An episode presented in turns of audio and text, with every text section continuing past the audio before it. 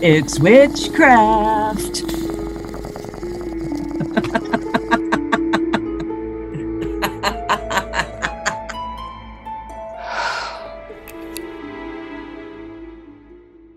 Hey there, all you paranormal, witchy, ghost story fans. Welcome to the Stoned Witches Hour, where every moment is 4:20 a.m. On this podcast, two best friends separated by several states of the USA tell each other true-ish paranormal tales of creepy ghosts, elusive cryptids, and haunting true crime, all while smoking the dankest weed in the land. Telling the creepiest tales and bringing the sweetest herb, I'm Laylla. And smoking whatever I can find. I'm Chelle. you got to start growing, Chelle. I've been telling you for years, but you can't keep anything alive. I can only keep cats and kids alive. If it ain't kids and cats, it comes to my house to die. Yeah, if it's green, she kills it. It's pretty Yeah. true. But I'm almost positive I could get you to grow some really fine, sticky, icky weed. I, you know, I'm so meticulous about certain things in my life. And when it comes to plants, all of that OCD goes out the window and I just can't keep that shit alive. And as you know, I've even tried to grow before and it was like the most heartbreaking epic fail. That's true. That's true. Despite your surprising best efforts, usually you don't get as far as that with I know. plants. So the fact that you got it as big as you did, I, I have to count that as a win. Cats and kids, man, that's all I can do. Cats and kids. So what are you smoking today, Chelle? Since it's not homegrown, obviously. Have you been back to Happy Valley lately? You know, I am actually going after we record today. So I will be headed out there later this afternoon. So I'm still at the moment, still toking on some friend weed. So I'll be wrapping up my friend weed later today and and, and I'll be traveling up to Happy Valley. And as you know, last episode was my birthday. It was. It was. And one of the things my wonderful husband got me was a couple grams of dabs. I was just gonna say I had to I just wanted to point out to our listeners, I just noticed this. So Laylla's talking with a torch in her hand, and I'm Yeah. like, she's got a torch. It's a little mini torch. It's about six inches tall. We're not talking any type of big blowtorch like your son in law was using there. Lord. no wonder you were afraid of dabs. Right? Talk about light your ass on fire. If someone's pulling out a full size blowtorch, I would also be scared of dabs. Nope, this is a little, it's bigger than like a kitchen torch, but smaller than a blowtorch. My husband is here today. He's going to be heating up our dab rig for me. So you're going to hear the blowtorch Ooh, in the that background. sounds like a rocket, man. You know, I just got to tell you a real quick story. Everybody looks online. We all love our little Instagram posts. So I'm on Instagram. hmm I'm I'm scrolling through, and there was this site. And what caught my eye is it had tarot cards in the front, and it looked like it had a crystal ball. And this Oh, woman, that's right up our alley. right? And this woman is like doing all this stuff in front of the crystal ball with her hands and has her nails done real pretty. And I'm watching it. I'm like, ooh, look at the tarot cards. Look at the crystal ball. And I look a little closer and she pulls her hands away. It wasn't a crystal ball. It was a bong. Oh, awesome. Really right up our alley. How fun is that? No, seriously, it looked exactly like a crystal ball, and it even had the base on it attached to the, the glass part. And then right on the edge, it just had the little hitter piece. And then on the other end of the ball, it just had a little opening and a little hole flush to the crystal ball, and you sucked the smoke through the crystal ball. I loved it. I love that too. That sounds amazing. I want one. You know, I me and glass. I've always got to get the pretty glass. But the fact that they made it look like a crystal ball, it was perfect. It was totally our thing. We both should have one. Definitely. So, what kind of dabs are you smoking? Because you look like you're enjoying them a lot. These are fantastic. I have some pink sugar, spelled with a Z, Ooh, and some grapefruit sour. ooh, I love dabs because you really get the terpenes, the taste. You know how sometimes when you you get weed and you're you're like, it's called, you know, grapefruit, blah blah blah, but it tastes nothing like grapefruit. right. A lot of times dabs will have some of that taste. They will have some of that flavor, whether added later as terpenes or if you're lucky, just fresh pressed right from the live plant. I just want to be honest with everybody for a moment. Laylla is going to be cutting out some major coughing because she loves her dabs and she loves to cough to get off. It's true. and I also don't want you all to have to listen to me as I cough. I'm just laughing. But these are so, so good. And like we talked last time, a lot of times the THC levels on these will be up in the 90%. I wanted, you were talking about terpenes, and I just wanted to say that I feel like dabs don't have that weedy, smoky flavor, that they actually have flavor. Not to equate it to food, but dabs have flavor. Weed just sometimes it just tastes like weed you know like you can get the lemon strains that do taste citrusy and lemony but weed tastes like weed smoke tastes like smoke but dabs have flavor. Oh they really do. It is missing that combustion. You don't get quite as much of that burnt taste or that right. smoky taste and the other thing I like about dabs is if you're not using a torch, or if you get used to it when you are using a torch, you can control the temperature. There are even some what's called an e nail, which will heat up the dab rig for you, and you can set it to specific temperatures. Why can't you use a Bic lighter on dabs? Because it won't get the the chamber that you're using to heat up the dab is basically it's a glass, usually a quartz glass chamber, kind of like a bowl on a bong. And you heat that up and it holds the heat, the glass in it, and get actually red hot. So you have to kind of know where that temperature is at. The lower the temperature, the more flavorful of a dab that you're going to get. You those terpenes burn off at higher temperatures. So a nice lower temperature is what they will call sometimes a terp slurp because you're getting a you lose a lot of product. It's a little bit product wasteful, but it's very very tasty and you get all of the THC and all of the terpenes. Is that why you can't really smoke dabs in just like a regular glass pipe because it's That's just correct. Because yes, it's you can smoke dabs. A lot of times, my husband loves to make beautiful bowls. I think the, the man was born to be a weed artist. I swear, he will take a bowl and he'll pack.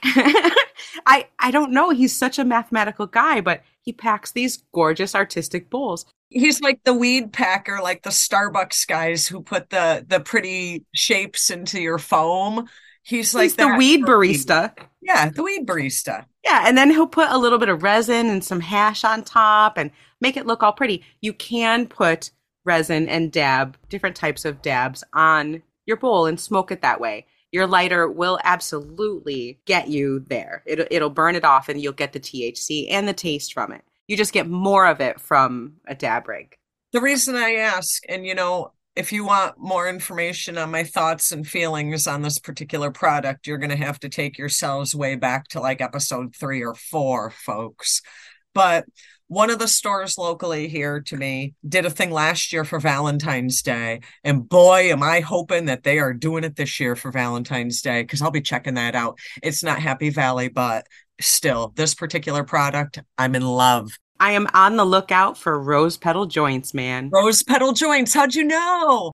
I remember. I'm so jealous. They do use a rose petal paper on the insides. What makes it super special is they actually put dabs in the weed when they roll it. So you're getting oh, like oh, yeah. booster. I mean, yeah, you're going to pay $20 for a one gram pre roll, but it's like doing a dab and smoking a joint all in one. And I do love the the joint artistry too, and you can find them all over Instagram where someone will pack a cone joint and then wrap it with the wax and make beautiful designs on the outside of the paper. So you can do it on the inside or the outside put it on your bowl, put it in your joint. It's an amazing booster. With this particular for with this particular store, they did it on the inside because the draw was the rose petal paper for Valentine's Day. But yeah, inside, outside, either way, good shit. So uh, Chelle's going to be looking to obtain some of that here very quickly. Probably my favorite vape of all time was when I first discovered vapes. It was a company in California called Mother Earth, and they had a limited edition rose water flavor. And I absolutely adored that flavor. And they're gone. The company is gone. I can't find them anymore. But rose petals as a joint, it's such a delicate, nice flavor that when Valentine's rolls around, I'm going to buy out the rose petal joints of every single dispensary I can find because they're that good. I love them. I just I just like the I don't even know if it really had any difference in flavor. Do you think the rose petal paper really added flavor or anything other than ambiance? if it's just a pink paper, no. But if it's an actual rose petal paper with actual rose petals, yeah, this yes. was, yeah, yeah, this was. I do. There is a light rose taste to it that I enjoy. This was actual rose petal papers. Um, I would say it was like more like a white, like a clearish parchment papery type thing, and it had rose petals imprinted on parts of the paper. So it was more like paper that was created with shredded rose petals. I'm looking for the ones that are actual rose petals layered. Oh, Yeah, you should look for those, Chelle. Look for those. It's a nice. It's a lot of rose petal, and it's a nice. It's a nice flavor. I think I what I remember from that Valentine's Day episode, Chelle, is that those joints hit you like a freaking truck. they did, and I'm actually I'm actually scrolling on their website right now to see if they have them. I think the the selling point was when the bud tender told you, "Oh, be careful. You should only get one because you're going to end up spending the entire night on the couch." And I so think you got three. Yeah, yeah. Don't threaten me with a good time. That's right. I hope you can find those again. Let me know if you do. I will. Mm. I'll let everybody know if I can, man. I was loving those. So, despite getting really, really high, we are talking about some pretty amazing things tonight. And it turns out we are both in the same state today. You know, actually, I just want to say our friend Kay, one of our listeners, uh, we talked about last episode. She had inquired about us potentially chatting about the Ashmore Estates in Illinois. So I'm going to Illinois too. This is going to be an Illinois episode, guys. Yep, I am going to Chicago, Illinois, to the very first serial killer in the United States. Ooh, wow. See, when I think Chicago, I think Al Capone. Well, yeah, see, I almost did a story on Al Capone, but no. So we're going actually to the murder house, which is in Chicago, Illinois, or was. Well, Ashmore Estates is in the town of Ashmore, Illinois. I don't know. It's really weird because I found in one place it was called Ashmore, Illinois. Then I found another place where it was called Charleston Township. All I can really tell you is it's about an hour out of Chicago. So, what's going on with all these places that are right outside of Chicago? Because last week I did Bachelor's Grove Cemetery, which is right outside of Chicago. Not only is the question what's going on with Illinois, the question is why are we drawn to Illinois? what is up with that? So, those of you in Illinois, what's going on? Is there a Bigfoot convention there? Is the UAPs, UFOs all being there? What is up with Illinois? I don't know. Maybe that spy balloon is floating over there at the moment. Maybe it's knows? not a spy balloon. Maybe it's a Bigfoot UFO thing. You know, I laugh. I'm on the landing flight path and the takeoff flight path, actually, off Logan Airport. And so we'll see planes coming in at all different times of day and night, different elevations and stuff. I'll be outside having a cigarette and I'll see a weird light in the sky. And I'll say to my boyfriend, I'm like, it doesn't look like a plane, so it's got to be a UFO. They're here. I love that. And he'll be like, it is not a UFO. I go, does that look like a plane? He's like, not really. And I'm like, yep, then UFO. UFO, 100%. I don't understand how he does not see that logic. Exactly. I'm, pff, bad boyfriend. Exactly. I mean, come on. It's obviously a UAP.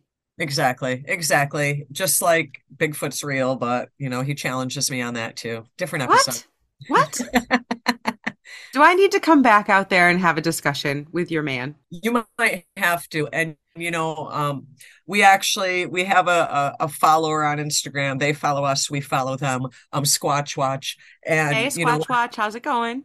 Love you. And so last night, you know, we're arguing about Bigfoot again, and I'm using Squatch Watch as my my defense because they were posting videos um of some There Bigfoot are videos, And boyfriend. like, and I told him, I said, look, even Squatch Watch has videos. So See? there. Absolutely. There are pictures and videos, and we have told many, many stories of sightings and examples. And I told one where there were two, two Sasquatch bodies were retrieved and taken away by men in black. So, obviously true. The truth is out there. The truth is out there. So I just want to jump into this Ashmore Estates. Asylums are right up your alley. I They hate are. those fuckers. They're so scary. I feel like they're all the same. It's, you know, I don't want to be like Debbie Downer about this, but I feel like all of these stories have the same beginning, middle, and end. Um, it's just the only difference is the location and maybe some specific type of activity going on. Let me see if I can sum it up. Okay. Beginning, places created with the best of intentions that are actually horrific, terrible things that people can do to each other. Check. Place gets overcrowded and under bad management. Check. So everything goes out of hand, shuts down Check. after huge, horrific things are discovered to have taken place there and becomes abandoned, and then is rife with ghosts. Check. What I You, forget. for- you forgot in the middle the whole grand reopening after the Oh, initial closing. You you forgot that second grand reopening where the story right. starts all over again. That's true. A lot of them did do that. They had a second life as something else, sometimes with just as shitty of an outcome before it became abandoned. Good if point. Worse. Good point. If Okay, my bad. Yeah, right. I forgot that part. Asylums are your thing. And you know, as you can imagine, as all of my asylum stories start, this one happened in the mid 1800s. It's when it was built. Man, not a good time to be alive. My story is also in the mid 1800s. It probably around the same time. No shit. So what you're telling me is the mid 1800s, it was not cool to be living in Illinois. No, I would not have lived there if you had paid me at the time. After you hear my story, you would not want to be anywhere near there. So this place was built like in 1850s. And as a lot of these asylums started, it was built as a poor farm. Like a lot of my other stories, this kind of is the same thing. It was built for where the government would house folks who didn't have anything. Right. Almshouses. Some places were called almshouses. Actually, this was referenced as an almshouse, yes. The college where we originally met, on its grounds, the nursing, uh, the nursing students, They called it almshouse. those were originally had originally been almshouses for the poor people in the area, and now house the nursing students. Yep. So this this was actually the same exact thing. So from 1857 until 1869, it was actually a poor farm and it consisted of 260 acres. So as you can imagine, this was a huge, you know, a huge place. Yeah, It had the railroad crossing it. The Indianapolis and St. Louis Railroad crossed the property. So that kind of that leads to some some of the ghosty things, which I'll get to. So they did have a guy that kind of ran the place, and he was a jerk. They were called inmates. Now, at the almshouse. So, like the people that they were helping, they referred to like they were jail prisoners. correct. Oh wow. So this guy that was running the thing during the time it was the poor farm, the superintendent Oliver D. Hawkins, he kind of tried to run it like a regimented jail. Basically, if you were too poor to take care of yourself, then I am now the boss of you. Was A lot of times his- they thought people were poor because of a moral failing. You know, they were a Right. bad person or so maybe he had the idea that if he just gave them the discipline that they needed, right. that kind of thing, pull you up by your own bootstraps. That was his attitude. Yeah. Um, very strict, like very drill sergeant-y kind of mentality. Okay. Like all of these places in that time did, they had a small cemetery for their burials on the north side of the grounds. And in 1879, they had already recorded 32 deaths amongst the estimated 250 quote unquote inmates. Oh wow. Now you'd have to think a lot of that is probably they were malnourished, maybe they were ill and untreated, maybe they were old, but a lot of those are probably deaths that just, you know, slipped through the cracks. But then between 1870 and 1879, because it, uh, that guy was just a superintendent until until the it ended as a quote unquote poor farm in 69. Do you think maybe he helped some of them kind of to be dead? I think he did. But then it kind of turned into more of an asylum in 1870. Between 1870 and 1879, they were able to find between 60 and 100 more graves. In 9 years? Correct. Wow. Now, they had the Commission of Public Charities visit the place in 1902. They said that due to what the inmates suffered from, heating by stove was sufficient. Now, I've never been to Illinois. I'm not going to lie. But they don't call Chicago the Windy City because it's warm and sunny. Okay. Right. We've all seen snowstorms in Chicago. And like I said, when you look at the map, this looks like to be about an hour south of Chicago. So, like, I can't imagine in the northern United States, heating by stove in these mass buildings, not good. Like, how you keep it warm? What other than torture could that have been? Like, what is the point of that? Due to who they are, they only need gas stoves? That Like, was what the fuck? No, that was the mentality that basically they weren't of a mental or physical class to really deserve it. Wow. So then, luckily, uh, like I said, they said that the heating by the stove was sufficient. It was okay to not have a regular system of ventilation as long as they opened windows. And there was no plumbing and there was no fire protection. So imagine you have 250 residents and no plumbing. Wow. Like, can we even talk about bathroom issues? Wow, no bathrooms. Their ventilation is opening a window in the middle of winter. Their heat is a stove.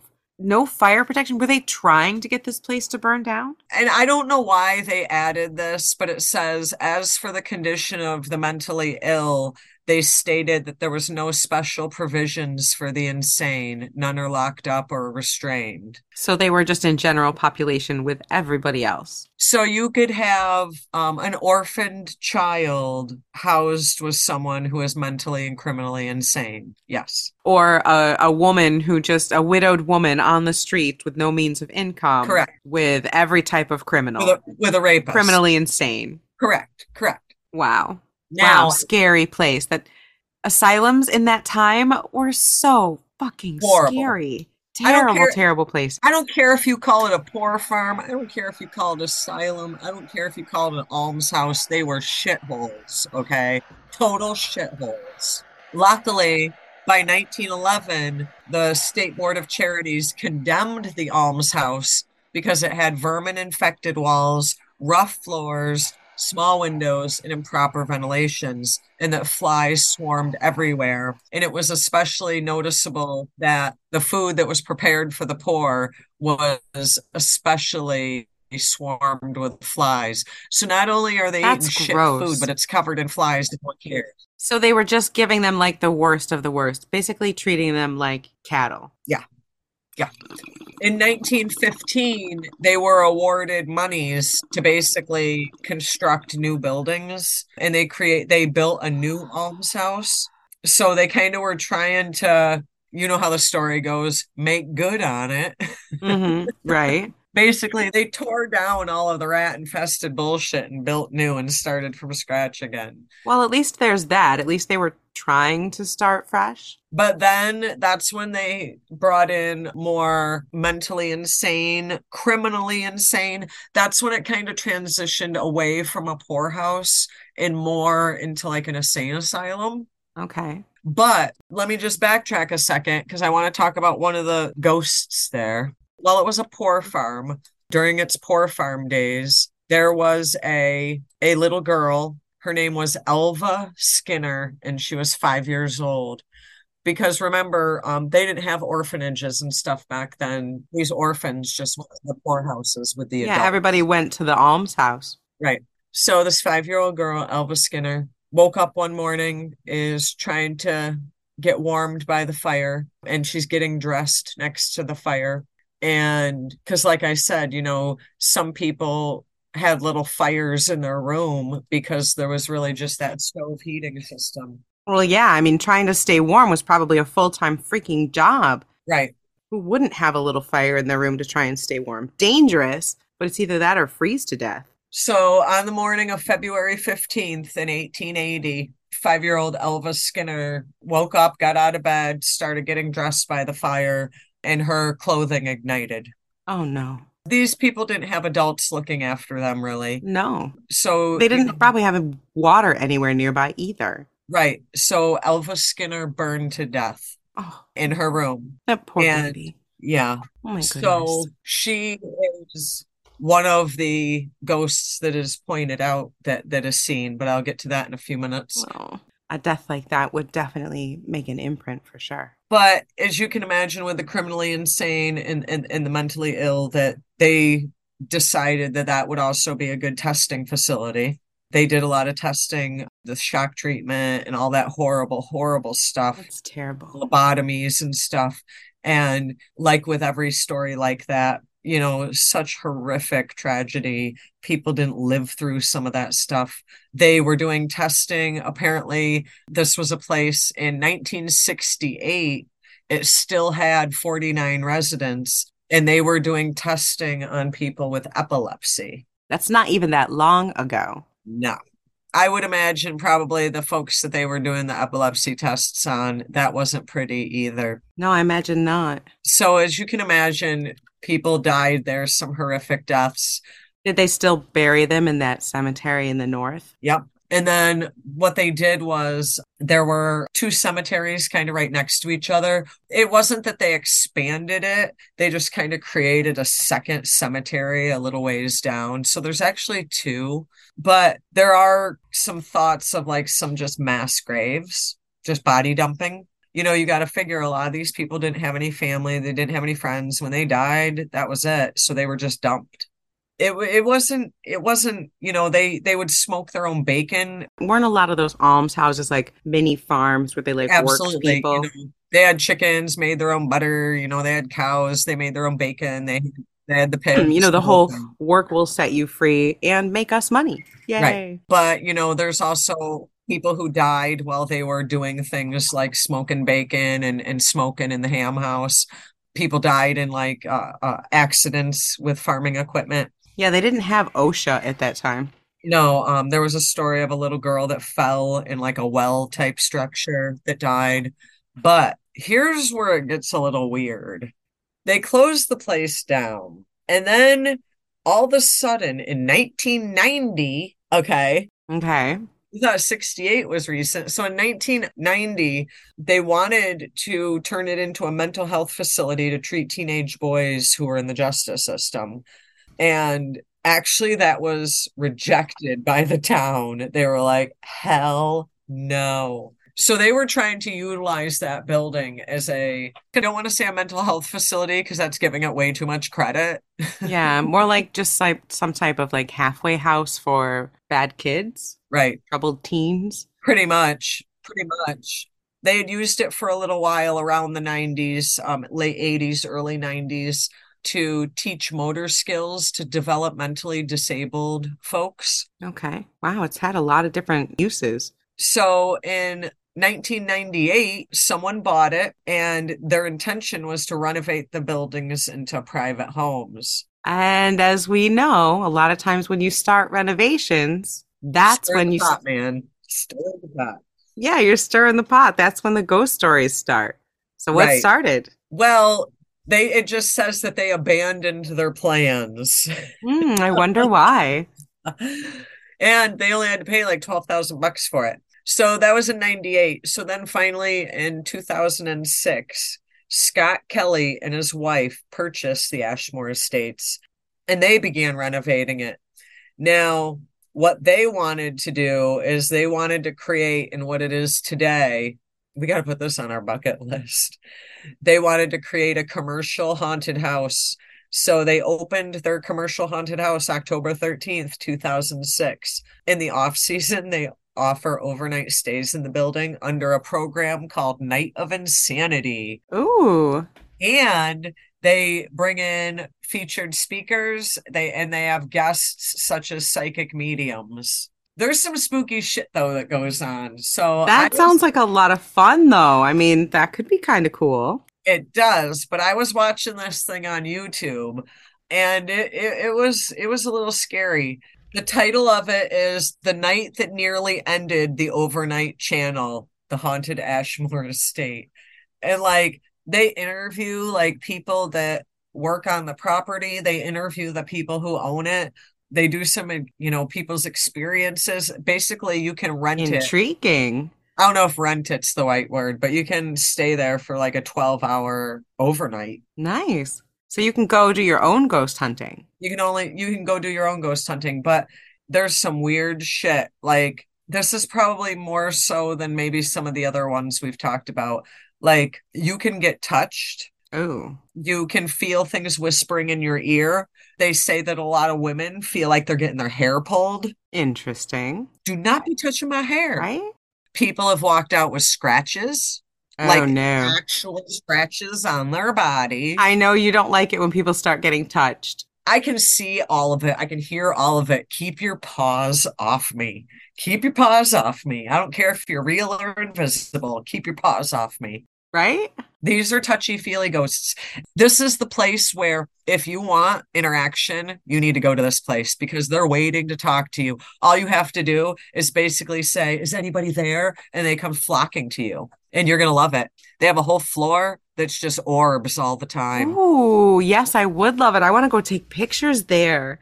Oh, how fun would that be? But it's weird because it's like a three floor thing, and the orbs are only on the top floor, from what I've read. Isn't that weird?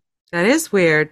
Well, orbs are usually around areas of energy. So that just might be the one area of energy. Here's the bad part, and this may explain it. They kept all the offices in the basement, and they kept all of the worst people on the third floor so that when they were in their offices working, they didn't hear the screams. Ew. So I'm wondering, is it because the people on the third floor were more tortured and tormented that that's why there's orbs more? It's I possible. don't know. I don't know. It could be where the it could be where most of the haunting is localized, so that might be where most of the energy is, and you know, so that's why the orbs show up more. Whose idea is it? Okay, we're gonna hear them screaming and we got some work to do. So why don't we put them way up here and we'll sit way down here so we just don't hear the screams? God Ugh. forbid you attend to their needs. Right? Why not try to There's fix that. it? Oh, that's why I hate asylums. They're so terrible. So you get any you get the whole gamut. You're getting children playing, you're getting screams and cries, Mm. um, you're getting people that want to hurt you. You're getting people that just want to interact with you because you're a physical body. Um, you'll get people talking to you, whispering in your ear, yanking on you, tugging you, throwing shit at you. One guy Oh said that- wow. one guy said he had rocks thrown at him. Like you're getting the gamut of experience here. This sounds like a really physical place. Yes, Like a lot of places are sights or sounds. You know, you'll you'll get your. EVPs. This is like things happening, stuff getting thrown at you, getting touched, getting scratched. This is literally the things that go bump in the night place. Ooh, scary. And you know, it's really not that expensive. But like everybody's hey, been- we could hit up a lot of different places when we when we go to Chicago, man. right? Um, everybody's been here. Paranormal, Ghost Hunters, paran- uh, the Paranormal Activity Show, like all the shows, all of the shows you can think of have been here. Ghost Adventures even has a whole episode on it, which I actually watched. It was uh, like, holy shit, we need to go there. Wow. But I definitely think that this is one that we should put on the bucket list. I want to experience some of it, kind of like I said, it's the gamut of things. You know, it seems like on the first floor, you're getting more of that childlike activity. The balls being thrown down, the rocking chairs rocking, um, hearing laughter, hearing playing. And then the second floor is where there's a lot of crying, almost like crying at sadness, crying at loss, crying at pain. Mm, But then that's it seems like scary. but on the third floor are more like the tormented screams. Wow, it's so scratching. how interesting that it's it's segmented by like experience like that. Isn't that weird? And I think it that's why I'm wondering if it was based on who was housed on those floors. It sounds like it. It very well could be. It's almost like the higher up you get, the more intense the physical interaction is. I mean, And honestly, that would make sense if they were trying to like keep their offices as far away from the screams. They would house the more violent, more likely to be loud people on the third the floor. more likely to scratch your ass.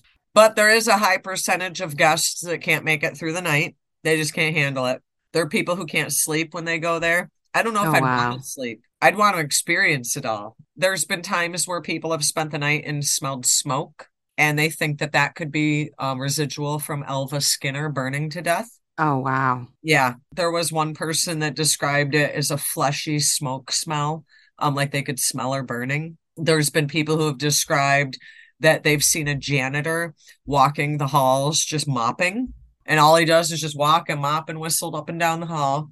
Um, but then, like I said, you're getting the ones that you know they're they're horrifying, terrifying screams and the banging and the smashing. There's talk that like outside you can hear like the screams of people being killed by farm equipment and stuff Oh like wow. that.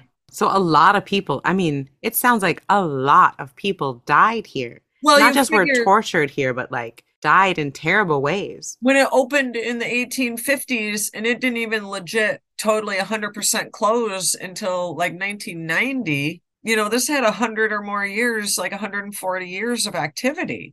There's bound to be people. And then when when these people are tragically dying and being buried on site, some of them in mass graves, you've got to expect it.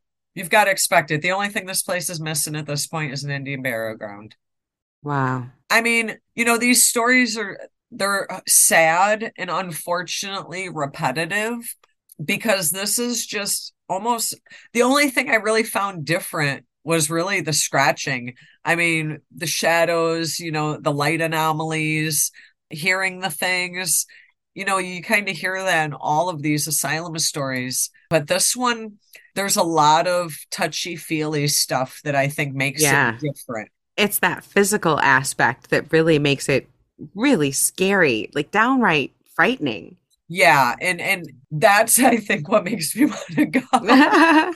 I knew you would want to go because of that. This one is a little bit more on a different level than some right. of the other ones because right. of that danger factor. You might leave with a scratch or a bruise right. or having you know if a rock's thrown at you that's that's pretty scary. Let's let's call a spade a spade. Like these some of these ghosts do physically attack you. Yeah. And that is kind of different than some of the other asylums around the country that we've talked about. Right. Getting an evp that says your name is scary enough but how bad is it to, to like actually get a scratch on your back or be physically touched like that? So i have a question for our listeners Kay, I'm talking to you specifically. Have you been to the Ashmore Estates? Like, what? Like, I want to talk to somebody who's been there. Like, what the hell is up with this place? Because I'm very intrigued by the physical interactions. I'm very intrigued by the physical interactions. I'm very scared by the physical interactions. like, just scared. I'm just scared. Well, and that's why, you know, I think that's why they specifically wrote on their on one of the sites I was reading about how uh there's a good percentage of people that pay for the overnight that can't make it through the overnight. You know, a lot of these places that's so true. I mean, it, it just happens like that. If it's if stuff is really going on, some of these places I think just the whole vibe there and the amount of activity that happens to scare even your biggest skeptic,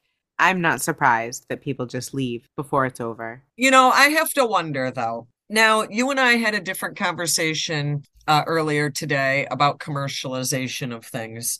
Mm-hmm. And I half wonder now, imagine if you're a ghost. you still kind of know what's going on because you're a ghost. So, wouldn't you be a little pissed off? This place that you have made your eternal home has been commercialized so people can gawk at you like a zoo animal. I mean, maybe these ghosts are just pissed that they're being sold out. Is that a thing? yeah, probably. Thing? I imagine for active ones like at Ashmore, that's quite possibly true because they seem to be active hauntings. Whereas a, a, lot of times, most of the hauntings we seem to encounter are the taped ones where it doesn't, it's not a sentient being. So no matter what you do, it's just going to, the woman walking down the hall is just going to be the woman walking down the hall no matter what happens. It's just a recording. Uh, so it can't really get mad. But the, I, the ones wonder, that are sentient, I bet, I bet they are. I get, I bet they are frustrated. You know, kind of that. I'm not your dancing monkey. Yeah, I don't want to play this game. You know, I, so I wonder how that I'm plays out. If sometimes that's where the scratching comes in.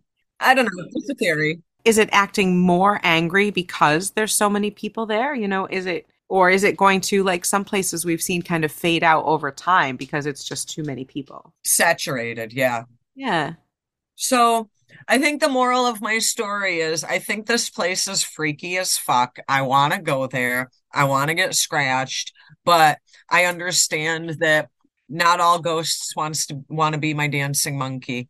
And it definitely sounds like these don't. They don't want anyone anywhere near their space. Yeah, I mean, if someone if something random is just throwing rocks at me, isn't that a sign of I don't want you here? Right? Exactly so yeah, I think it's definitely a super creepy haunted place, and I'm glad that Kay um, brought it to our attention because it was definitely cool. But I just think that the ghosts in this particular place are annoyed with how they've been commercialized. Annoyed That's with something, thing. or yeah. they're just you know, or they're just like super angry ghosts for whatever reason, for sure. Yeah, so we should go and find out. Bring a Ouija board, fuck around, find out, get some answers. So speaking of Illinois, now what's your deal with Illinois? What's your deal with Illinois? I'm actually going to take us to in Chicago, Illinois, to a place that's called the Murder Castle. It wasn't originally called a murder castle. Like, is it a castle for real? It was a very large, I believe it was a three or four story building that had a pharmacy on the bottom and had office buildings and apartments above originally, and was then turned into a hotel and torture chamber. Ooh, like in a S and M kind of way, or in a I'm not In like a- this kind of way. Serial killer and murder kind of way, if that's Okay. what you mean by S and M, sure. Okay, okay. I just want to make sure I got this frame of mind in my okay. Okay, so our killer was originally named Herman Webster Mudgett, and he is America's first known serial killer. Never heard of him. What year are we talking? Well, you might have heard of him by the name he takes later, so we'll get there a little bit later. In 1861, he was born in New Hampshire, Okay. and it's said that he had a pretty typical childhood. He didn't really have your typical serial killer markers. There are rumors that he was a little obsessed with skeletons. Nothing that really stands out until he gets to college. Now, he himself says that he was born with the very devil in me. And he says that uh, he had thoughts of killing people and torturing people from a very young age. Apparently, he just hid it better than most serial killers do. Well, and there probably wasn't a lot of people looking into that type of thing back then. as far as anyone who has studied him is able to tell, he had a relatively normal childhood. Then he went to college in Vermont and he studied anatomy. And he boy. particularly liked dissection. Oh Lord. And this is about where his life as a con artist began. And what he would do was he would steal the cadavers that were set for dissection and he'd take them out and he'd drown them in a pond or he'd set them on fire or he'd drop them from a building. What the heck? Prior to doing that, he would have taken out a life insurance policy on them with him as the recipient. And then he would go and kill them, you know, quote unquote, kill them in an accident. And then he would claim the life insurance policy. And apparently, in the 1860 whatevers, you could You do get away with that. right? Because it worked pretty well for him. He was known to kind of do this in college. And around that time, he also got married, and he was not a great husband. He was rumored to be quite abusive to his wife. And one day, he just up and left his wife and young child and just took off. Yeah. Dick. He started a rumor that he knew would get back to her that he had been in an accident on a train and had amnesia, and that's why he wasn't coming home. What a loser. Yeah, Right? loser. yeah, it, it's just kind of weird that he got away with all of this stuff. So he made his way around as a pharmacist. And he was later connected to some missing people and murders that happened in a lot of the cities that he would live in, including a young boy in New York State that disappeared and then he would just leave town. He would basically go to places, kind of do a scam or two, work at the pharmacy, people would disappear, and then he'd leave they never really connected it to him at the time, but later when he was convicted of, of all these murders, they looked into his history and think he might have been connected to all these people missing in those areas. Yeah. Yeah. So he pulled this cadaver scam quite a few times in some of these different towns until the law kind of finally caught up with him. And he did a little jail time and decided to change his name. And he changed his name to Henry Howard Holmes, also known as Dr. Henry Howard Holmes or H. H. Oh, Holmes. I got you. Okay. now you Yeah. recognize the name? I do. Okay, yeah. H. H. Holmes in 1885 moved to Chicago, Illinois. And that's that's when the shit started to get real. That's when it really got bad. He married a woman there from a rich family. Now, keep in mind, he's still married to someone back home and has a baby. So he marries this woman from a rich family. And because he's such a, a sweet talking guy, he manages to convince banks to give him loans to buy properties all over the city. Then, when the loans would come due, he'd take out loans against his prop his other properties with a different bank to pay back the first bank. And he just kind of kept that going for a little while until that started to come toppling down. Well, they didn't have the internet back then, so They did not, but he funded his lifestyle for quite a while and he ended up buying a building at 63 and Wallace Streets. That's the address of what became known as the Murder Castle. So at the base of this was a pharmacy, and he started out by working at the pharmacy and he ended up taking over and buying the whole building. While he was working at this pharmacy, he had a young woman as an assistant, and she was married with a small child, and he started an affair with her. When her husband found out, the husband took off, I guess, and disappeared. And the woman and the child moved in with H.H. H. Holmes and then shortly disappeared and were never seen again. shocking. Surprise, surprise.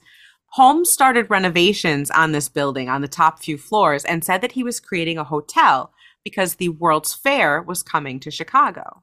Okay, so this was kind of connected to that time period when the fair. Okay. That's right. 1893, Chicago was going to host the World's Fair, which is the, an event that was to celebrate the 400th anniversary of Columbus discovering America.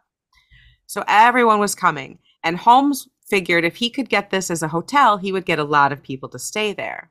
What he really wanted was a lot of people to stay there so he could kill them. He needed some he needed some specimens. That's right. So to fund this, he started selling health elixirs and magic water out of his shop. Now, the magic water just came out of the tap in the back room, and the health elixirs were everything you would expect at the time. You know, basically some type of syrup and cocaine and a little bit of gin and whatever you could put into a bottle, right? So, Wow. bad dude. So, he's renovating this building. Now, while he's renovating it, he has a lot of strange requests. And he starts going through construction crews pretty rapidly. He'd hire people, have them do a little bit of work, and then fire them. And he's not paying these people. And he's getting away with it by by putting the building into different people's names and then say, "Oh, well, I can't pay you. Your contract was with the previous owners." And so he was using like his mother-in-law, he was making up fake names, doing everything he could to prevent having to pay these builders. So he's really just like a very intense scam artist slash murderer. Yes. And the reason that he was hiring and firing so many contractors was so that he could keep secret the nature of what he was doing here. This What, when people devious, find out? when I tell you what he had built into this hotel, you'll know why he wanted to keep it secret, even from the builders. In this dastardly hotel were rooms that had chutes that went to the basement. Some of the rooms had secret hidey holes in the wall where he could hide saws and claws and knives and handcuffs. He had rooms that when you shut the door, they were sealed literally airtight. So basically, he would fire the contractors after they built him something really demented. Right. And so that they couldn't kind of connect the dots as to what Right. was happening. Right. So he built this torture chamber of a hotel with hidey holes and secret rooms, and he opened it at the World's Fair, knowing that people would come from all over and then could just easily disappear. So the hotel was wired from top to bottom, not only with booby traps, but also with sensors. He would have certain stairs censored, and also every single door had a sensor on it that all went back to a bell in his room. So that if somebody left their room, he'd know about it. And if somebody was moving down the hall or went down the stairs, he'd know, Creeper. right? Even back then, this is in the 1800s. I mean, can you imagine if the dude had access to video cameras? Ugh. Yeah, right. Some of the rooms were fitted with locks that only opened from the outside. And they also had air vents that were connected to a separate room so that he could pipe gas into it. When someone would check in, he'd lock them in and then pipe in a gas to either knock out or kill them. Holy shit. And shit. then he would go in and torture them in the room and drop their body parts or their whole body down a chute from the room that went directly to this torture room that he had in the basement. Oh wow. That's what well how, why do people find thrills in that? He later admitted when he was caught to investigators that he had locked a woman in one of these rooms that had no exits and only locked from the outside, and then just left her there while she starved to death. Damn. One of the rooms was entirely made with steel walls and steel floor.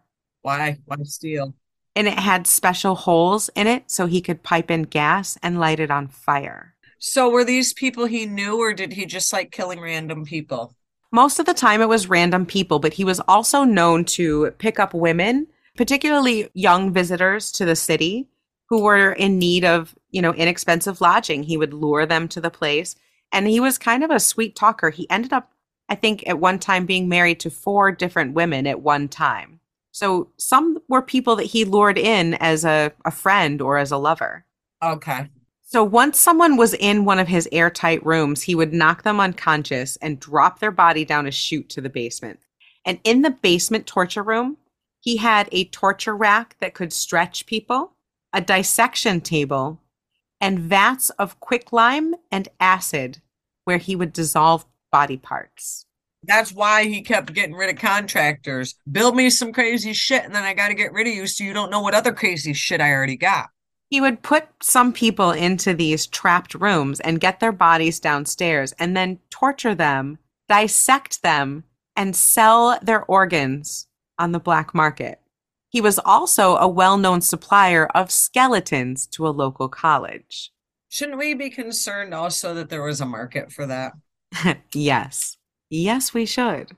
While he's doing all this murdering and torturing of many people inside this freaking murder maze place, he married a third woman named Minnie Williams. And he convinced her to sign over some of her properties to him under an alias. At this time, he also befriended a man named Benjamin F. Pitzel. And Pitzel helped Holmes swindle Minnie Williams out of her money and her properties.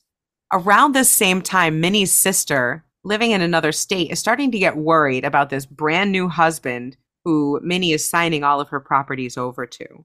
She gets all sorts of concerned and travels to Chicago to find out what's going on. She's seen with her sister going into the hotel. Never seen coming out. Neither of them were ever seen again. Now, a few years later, in about 1894, Holmes is in trouble because he all these different schemes he's got of loans to pay back loans and ditching on his contractors are starting to come back and bite him in the ass, and the police are looking into him. You can only do that living in the same location for so long. Exactly. So Holmes and Pitzel come up with an idea to get some money to kind of get Holmes out of this trouble. Pitzel's going to fake an identity get life insurance on himself. And then, with Holmes's help, they're going to get a cadaver and fake the death of this pretend identity of Pitzel's. Before DNA. However, instead of getting a body, Holmes shows up at Pitzel's house, knocks him out with chloroform, and kills him in order to collect on a $20,000 life insurance policy that he had taken out with himself as the recipient in Pitzel's name. Fuck around and find out. Holmes went to Pitzel's house, told the wife that Benjamin had gone to Europe to take care of some business things for Holmes over there. And she believed it. She did. Worse yet, he killed her. No, no, even worse.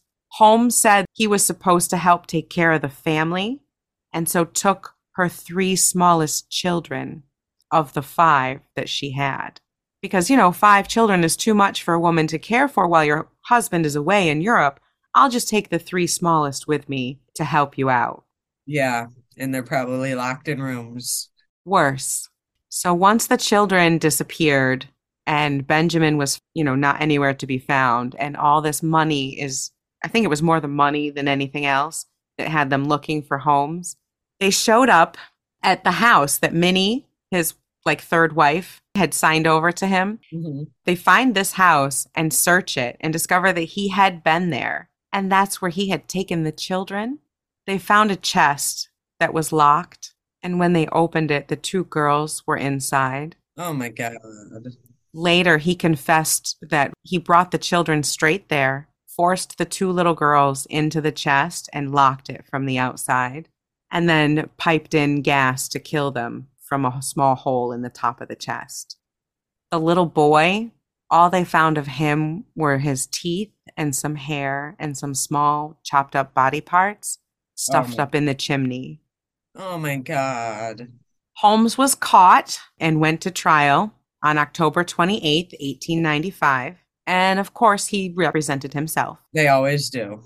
Police, when they went and searched the mansion, were absolutely disgusted by what they found in the murder castle. The labyrinthine like passageways people could easily get lost He in, the murder admitted- rooms. He just admitted to all of this. He did. He confessed to a lot of it. Officials estimated that he killed around 200 people. He confessed to killing 27, and there is Oh proof. That he killed nine. Oh my God. But because of the acid and this, you know, selling the so much we can skeletons, Find. Yeah. there's only so much. He is a known liar. So I don't know if that 27 number is exaggerated or if it's, you know, minimized in some way because absolute liar amongst other That's terrible, awful up. things.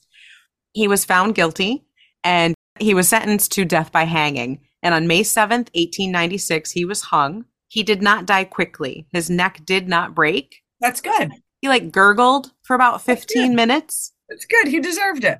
and he was pronounced dead about 21 minutes after he was initially dropped in the hangman's noose.